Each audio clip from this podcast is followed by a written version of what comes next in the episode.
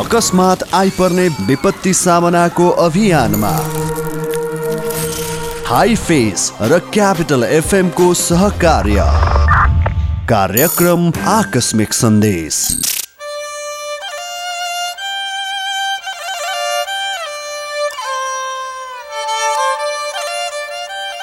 विपद सिर्जना हुन नदिउँ विपदको व्यवस्थापन गरौँ।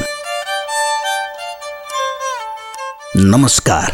Himalayan Institute of Fire and Emergency Services Private Limited High फेसको सहकार्यमा क्यापिटल मिडिया ग्रुपको विशेष प्रस्तुति कार्यक्रम आकस्मिक सन्देशमा यहाँलाई हार्दिक स्वागत अभिवादन छ।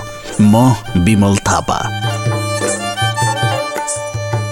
यो कार्यक्रम तपाईँले काठमाडौँ र आसपासका जिल्लामा Capital FM ninety two point four mega हर्चबाट सुन्न सक्नुहुनेछ भने पूर्वाञ्चलमा radio Sarangi one one point three megahertz Morang अनि पश्चिमा अञ्चलमा radio Sarangi ninety three point eight megahertz पोखराबाट एकैपटक सुन्न सक्नुहुनेछ। सँगै हाम्रा वेबसाइटहरू W W W dot CFM अनियर dot com र W W W dot radio Sarangi dot com मार्फत पनि संसारभर तपाईँले हामीलाई एकै पटक सुन्न सक्नुहुनेछ। कार्यक्रममा हामी विपद के हो यसको व्यवस्थापन कसरी गर्ने अनि विपदबाट जोगिने उपायहरू के के हुन सक्ला जस्ता विषयहरूमा जानकारी दिने कोसिस गर्नेछौँ।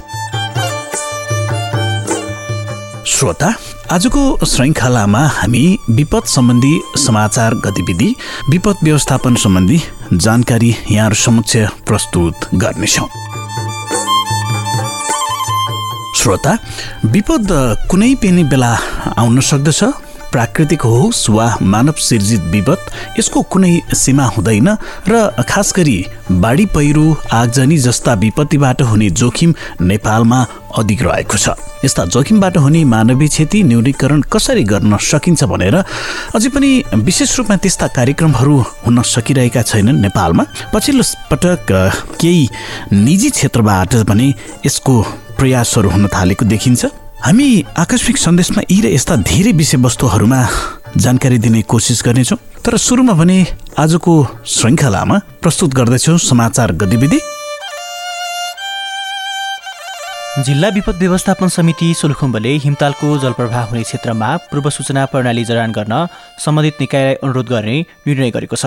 दुधकुण्ड हिमालय लगायत थुप्रै हिमतालबाट आधा दर्जनभन्दा बढी नदी सोलुखुम्बुको विभिन्न क्षेत्र हुँदै बग्ने भएकाले ताल संरक्षण गर्दै पूर्व सूचना प्रणाली जडान गर्न माग गर्ने निर्णय गरिएको जिल्ला प्रमुख अधिकारी वेदनिधि खनालले बताउनु भएको छ।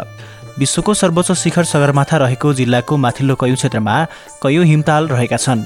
दिन प्रतिदिन तापक्रम बढेकाले ती हिमतालहरू जुनसुकै बेला फुट्न सक्ने आशंका समेत व्यक्त हुँदै आएको छ जसले गर्दा जिल्लाको तल्लो क्षेत्रका सोलुखोला दुधकोशी इङ्खु हुङ्गा लगायतको नदी किनारका हजारौँ स्थानीय त्रासपूर्ण जीवन बिताउँदै आएका छन्। सगरमाथा नजिकै रहेको इम्जा हिमताल फुट्ने खतरामा रहेको अध्ययन प्रतिवेदन सार्वजनिक भएपछि दुधकोशी नदीका किनारका मानिस ढुक्कले बस्न नसकेको बताउँदै आएको छ। तर दुई हजार त्रिहत्तरको सुरुमा नेपाली सेनाको टोलीले छ महिना लगाएर उक्त तालको पानी घटाउने काम गरेपछि उक्त त्रास केही मात्रामा कम भएको स्थानीय बताउँछन्। जोखिम न्यूनीकरणका लागि त्यसबेला सरकारले एकतिस करोड रुपियाँ खर्च गरेको थियो। अनि कुनै पनि कम्पनीले काम गर्ने हिम्मत नगरेपछि नेपाली सेनाले इम्जाको पानी घटाउने जिम्मा पाएको थियो। पछिल्लो समय तापक्रम बढ्दै गएकाले हिउँ पग्लने क्रम बढेकाले कुनै पनि हिमतालबाट खतरामुक्त नरहेको विपद व्यवस्थापन समितिको बैठकले निष्कर्ष निकाल्दै पूर्व सावधानी अपनाउनु पर्ने जनाएको छ। अस्ट्रेलियाको झाडीबाट सल्किएको डढेलो बस्तीमा पस्दा कम्तीमा तीनजनाको मृत्यु भएको छ भने एक सय पचास घर पूर्ण रूपमा जलेर नष्ट भएका छन्। अस्ट्रेलियाको पूर्वी क्षेत्रको करिब एक हजार किलोमिटर क्षेत्रमा आगो लागेको हो। आगलागीमा जली घाइते कतिपयको अवस्था गम्भीर रहेकाले मृतकको सङ्ख्या थप बढ्न सक्ने अनुमान सरकारी अधिकारीहरूले गरेका छन्। आगलागीका कारण हजारौँ मानिसहरू विस्थापित भएका छन्।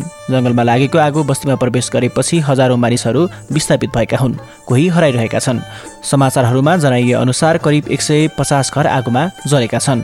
उक्त क्षेत्रमा करिब सय स्थानमा लागेको डढेलो निभाउनका लागि एक हजार तिन सय अग्नि नियन्त्रक टोली पठाइएको र आवश्यकता अनुसार सेनालाई पनि सहयोगका लागि आग्रह गर्न लागि अस्ट्रेलियाका प्रधानमन्त्री स्कट मरिसनले बताएका छन्। स्थानीय सयौँ व्यक्तिले डढेर नियन्त्रणका लागि स्वयंसेवकका रूपमा निरन्तर काम गरिरहेका छन्।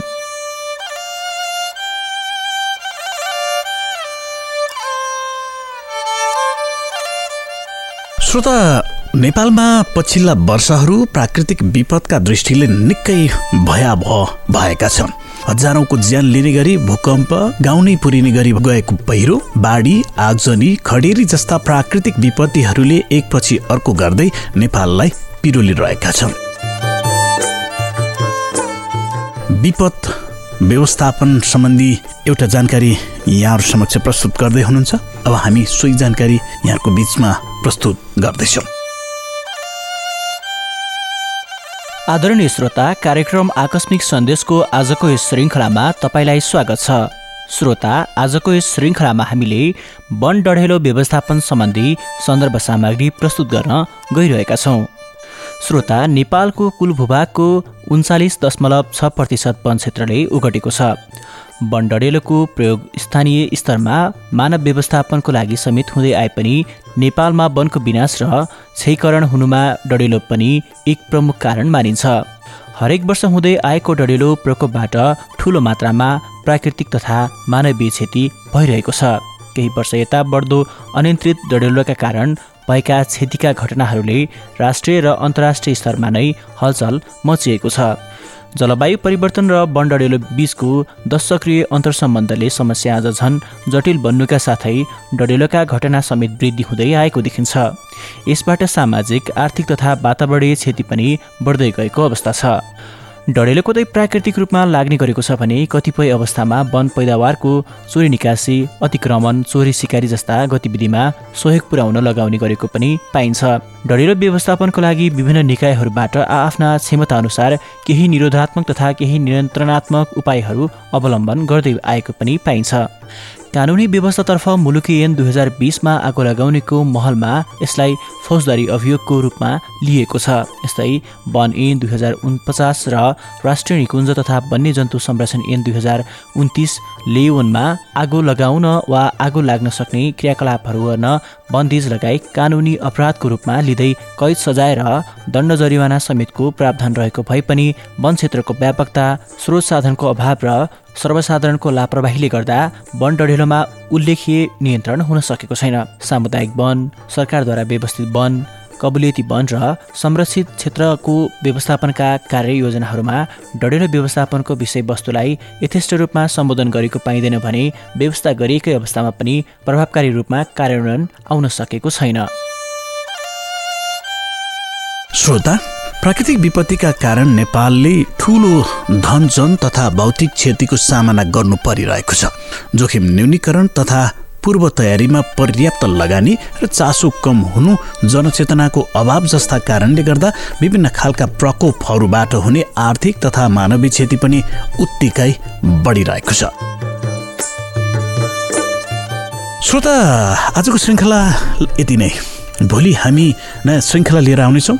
विशेष त आकस्मिक सन्देशका हरेक श्रृङ्खलामा विभिन्न खालका विपद व्यवस्थापन कसरी गर्ने? यो विपदबाट हामी कसरी जोगिने भन्ने सन्दर्भमा सन्दर्भ सामग्रीहरू पनि हामीले प्रस्तुत गर्दै आइरहेका छौँ।